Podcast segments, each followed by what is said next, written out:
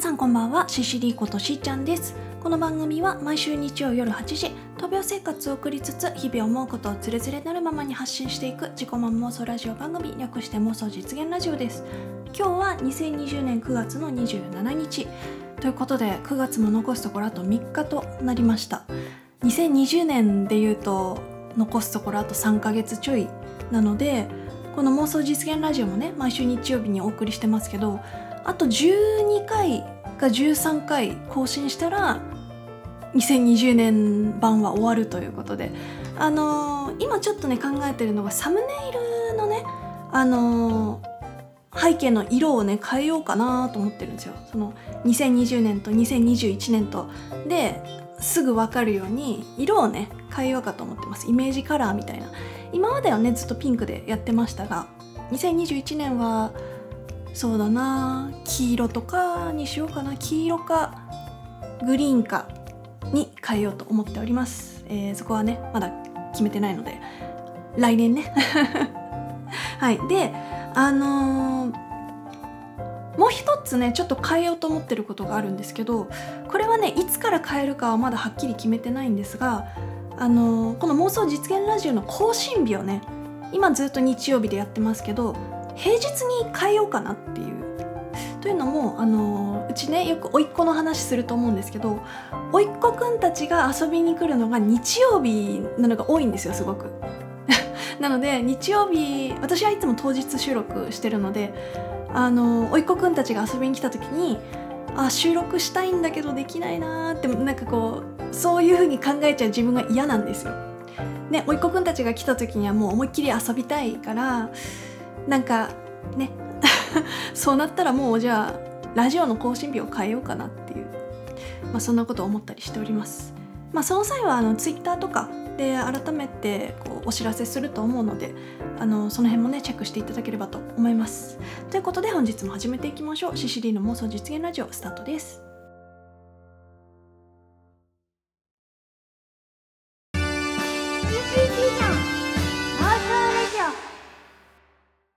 はいということで、えー、先週末はシルバーウィークで4連休でしたが皆さんはどっかお出かけとかされましたか？うちはねどこも行かなかったんですけどちょっとねあのプチ事件というか 事件っていうか あのね端的に言うとうちの父が救急車で運ばれたんですよ。あの そのシルバーウィークの時にね、まあ、まさしく敬老の日だったんですけどあのー、その日ねうちの父朝からなんか頻脈が出ちゃっててで今年に入ってからねなんか頻脈が出ることが結構多くてであの一応ねそういう心臓循環器内科みたいなところで見てもらったりしてあの心電図も取ってでその結果いろいろ問診した結果あの瞑想神経反射なんじゃないかって言われててでまあだから頻脈が起きた時どうすればいいかっていうともう寝てるしかないっていう安静にしてるしかないねっていうふうには言われてたからもうこれはしょうがないっていう感じなんですけどあのー、この間のちょっと待ってなんか虫がいるんですけど この間のその敬老の日ねはあの朝からその頻脈が出てで午後になってもこうなかなか収まんなくてで気持ち悪くて吐いちゃったりもしててあれこれはなんか瞑想神経反射だけじゃないんじゃないかっていうちょっとこう心配な気持ちがね結構こう午後になって夕方になってもあれだったからこれも病院行った方がいいんじゃないかってことであのうちの母がねちょっと仕事に行ってたんだけどあの早めに帰ってきてもらってで車で行くかっていうふうに父に聞いたらできれば救急車の方がっていうことで救急車呼んだんですよね。であの私もね付き添って救急車乗って一緒に行ったんですけどあの、私自身がね救急車で運ばれることって今まで何回かあったんですよこの実家に帰ってきてからね。で初めてねその同乗者として救急車に乗ったのでああこうなってんのかっていうね救急車の中をこうじっくり見たりしてましたね。であのー、まあ、結論から言うと父は結局、あのー、大丈夫でしたあのその日のうちには帰ってこれたんですけどあのうちの父ね胃がんの手術を去年受けてて、えっと、胃がね3分の1しかないんですよ。3分の2は切除したので。でその後遺症的なものだったみたいであの胃が小さくなってるからなんかこう食べ物とか飲み物が胃で一回止まってくれなくてすぐ腸にストンっていっちゃうことがあるみたいで。でかと思えばうちの父大腸のあの手術も受けてるのであのななんだろう。腸の方に食べ物がこううまく降りていかなくてこう飲んだ水とかがこう胃から下に降りなくてこう戻しちゃうみたいな。っていうこともあるみたいでだからいろいろね要因があったみたいなんですよ。胃がなんかおかしくてなのか腸がなんかおかしくてなのか。多分ね両方だったんですけど。まあで結局その、まあ、ダンピング症候群とかっていうのがあるらしいんですけど。まあそれだったんじゃないかなって。でまあ対処としてはやっぱ安静にしてるしかないんですけど、まあ、病院の先生もすごく親切でいろいろこういうことだったんじゃないかっていうそのその時その時の症状が全部同じ要因じゃなくて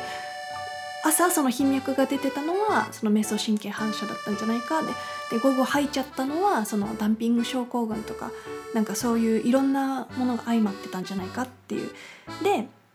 あの今回その救急車呼んじゃったんだけどその救急車呼ぶほどじゃなかったのかな？なんかちょっとごめんなさいみたいな気持ちがこっちにもあったんですけどあの先生はあの全然呼んでもらっていいですって言ってくれてあの、まあ、結果大丈夫だったけど大丈夫じゃない可能性もあるからあのそういう時は、まあ、そういう時のために自分たち救救命救急の医者がいるんであの呼んでくれて大丈夫ですよみたいな言ってくれる。すごいいい先生だったんですよ本当に。はい、でその父が救急車で運ばれた事件事件っていうか 出来事は、まあ、それで一件落着したんですけどその次の日に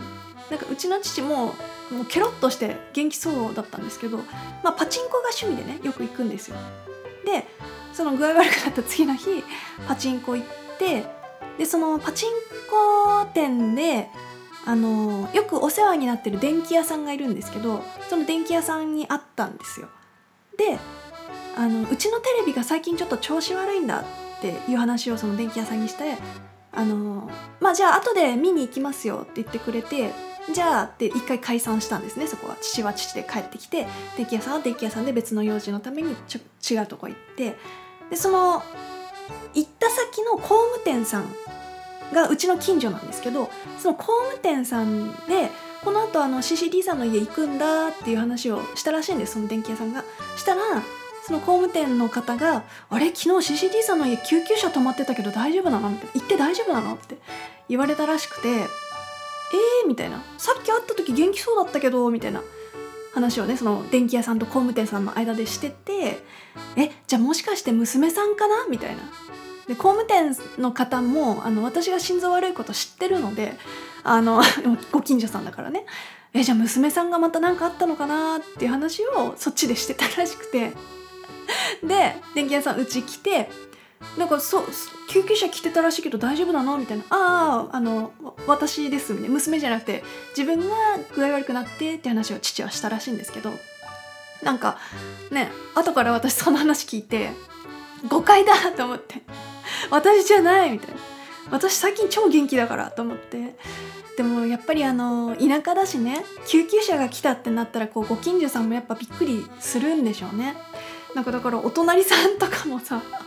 私が前救急車で運ばれた時あの心配して様子聞きに来てくれたりしたらしいんですよ。私はその時入院になっちゃったから直接は話せなかったけどでまあ娘がこういう状況でちょっと入院になってって話もしたことがあったみたいで。だから私としては そのこの間父がね救急車で運ばれた時のことをまあ父からねそのお隣さんにね「あのこの間救急車来てたのは私だったんです」みたいな。なんかちょっとなご心配おかけしましたとかって言いに行けばいいのにって私が行くのも変かなと思って。言って言っといてくれればいいのにってちょっとねこう微妙な気持ちになったんですよ。私じゃないんだけどなみたいな。まあまあね。あのそんなこんなもありましたがあのその後まあ父も落ち着いてるみたいなのでまあひとまず良かったんですけどあのー、これはねいつも言うことなんですけど本当にいつ何があるか分かんないっていうのはねあのー、忘れないように生きていかないとなっていう。私自身のこともそうだしあの自分の家族だったり周りの友達だったり本当にいつ何が起こるか分かんないっていう思思いっていうかその考えは忘れないで生活するしていきたいなって。っていうのもあの今日ちょっと悲しいニュースがねテレビでやってたんですよ。あの女優のね竹内優子さんが亡くなったっていうニュースね。あの最近そういうね芸能人の方たちのその自殺のニュースとかがすごく多いじゃないですか。であのウェルテル効果でねそのそういう報道があるとそこにこう引っ張られちゃうというか共感する人っていうのがこうやっぱ少なからず出てきちゃってなんかそういう方向にこう精神的な部分でねこう寄ってっちゃう人が結構いるっていう報道もされててね。うーんなんかどうしたらいいかっていうのは私も分かんないんですけど例えば自分の周りでちょっとこう最近元気ないなってこうもしねそういう様子を見受けられることがあったら「どうした？なんかあった?」みたいなっていうそそれだけでもしかしたら何かがちょっと変わるかもしれないじゃないですか。で自分自身の気持ち的になんかこう浮き沈みってやっぱ絶対あると思うんですよそのバイオリズム的にね。で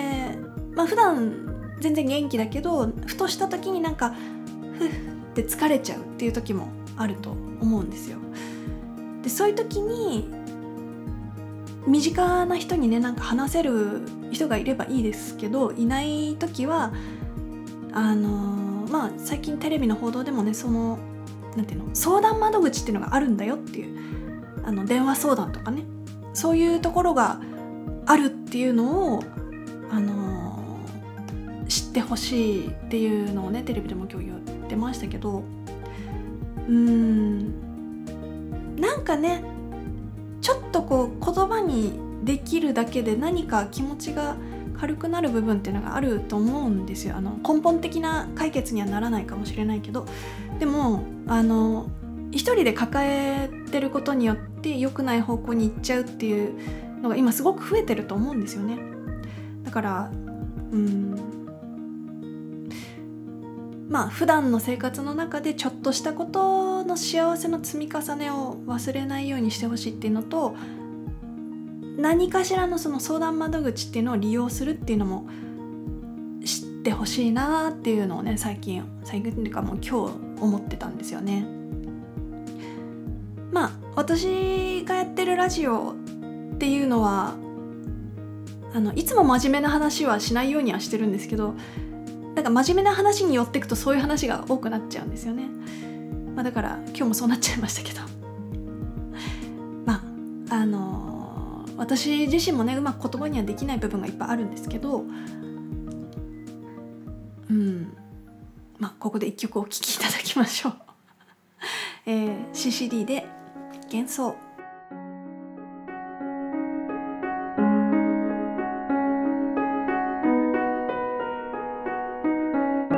シルエットコレクション閉じ込め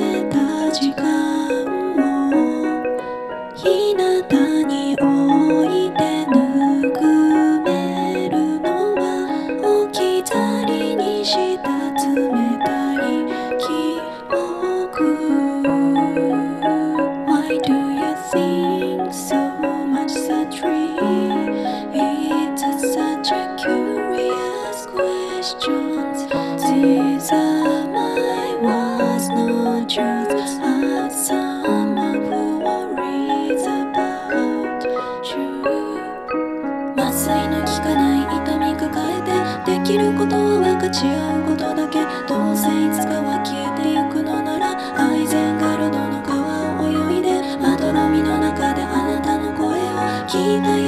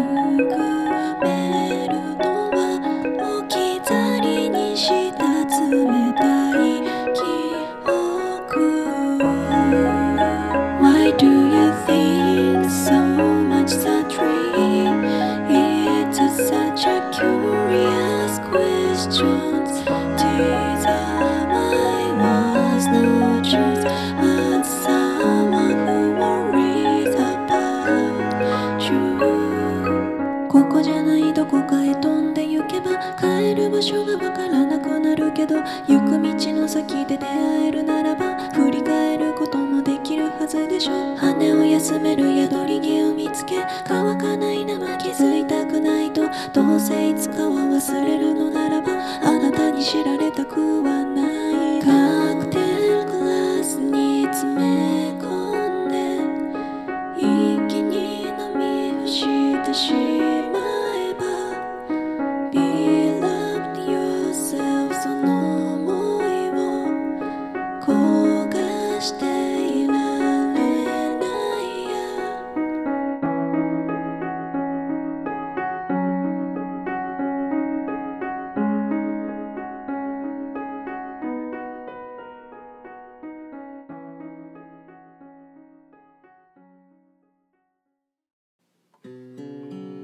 眠れない夜に。一日の終わりに。ほっと一息つきたい時に。朝の目覚めとともに。時にはあなたを眠りに誘い。時にはあなたを勇気づけ。時にはあなたが笑顔になるように。極上の癒しの時間をあなたに織りなす深夜ラジオ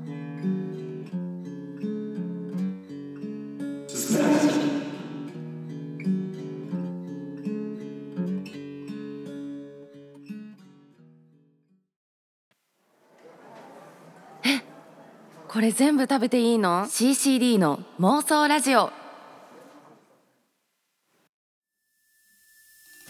ということでいかがでしたでしょうか？本日の CCD の妄想実現ラジオ。今日はすごくまとまりがなかった。今日は今日も？まとめられなかったですね。あのーうまく言葉にできない話をしようと思うとどうしてもなんかとっちらかっちゃいますね。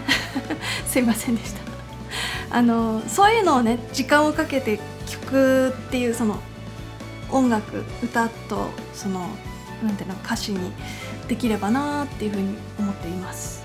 えー先週いただいたコメント読ませていただきます。先週は孫溺愛っていうことでその父がね孫をめちゃめちゃ可愛がってる話をしてたんですが。えっと妄想実現ネーム猫の大ちゃんさんありがとうございます。ライブがあるかと思っていたのでちょっと残念。でもやりたいことをやるのが一番です。もしもライブするときには事前にお知らせくださいね。ということで大ちゃんさんすいませんでした。そっか。ね待ってくださってた方がいたのをね知ってちょっとああごめんなさいと思ったんですけどそうあの10週間に1回だけはやろうかなって言ってたそのライブ配信をね先週からもうやらないっていうことにしちゃったので ごめんなさい。あの本当にねライブ配信やるときには事前にツイッターとかでお知らせいたします。はい。はい続きまして妄想実現ネームリーさんありがとうございます、えーやっと CCD さんの妄想実現ラジオに来ました。孫溺愛も共感するし話している内容もタイムリーで新曲もスプラジで聴いて気になりまたさらに好きになりました。生歌も聴いてみたい。ありがとうございます、えーぜひまた気が向いたらライブをしてくださいね。ということでありがとうございますリーさんあのーそっか新曲はその「Because I'm Me」ですね。あれは最初にスプラジの方で流してその後こっちの個人キャストの方でも流してたと思うんですけどいや嬉しいです。ありがとうございます。あの次回ライブ配信をもしやるときはあの歌うのであの 音楽ライブ配信になるかなと思います。はい、えー他にもねコメントをくれたかっちゃんさん。そして、えースプーンを投げてくださったえっとりんさん。ありがとうございます。それから YouTube の方にもコメントいただいておりました、えー妄想実現ネームココペリさん。ありがとうございます。お父さんがおもちゃを買ってきた時の家族の会話はお父さんは単純に孫が喜ぶことだけを考えているのに対してお母さんとしーちゃんはどの場所に置くかという現実を考えるという男と女の思考の違いが如実に出ていて笑っちゃいました。ということでそうなんですよね。思ったより大きいおもちゃ買ってきたのでどこ置くのどこどこ置くのって私と母が問い詰めちゃってねかわいそうだなって思ったんですけど。まあ先週今週とねおいっ子くん遊びに来てくれてあの存分に楽しんでってくれたのであのよかったなと思います。はい。他にも、えーコメントくれたまるさん。いつも本当にありがとうございます。ということでここまでのお相手はししりことしーちゃんでした。バイバイ。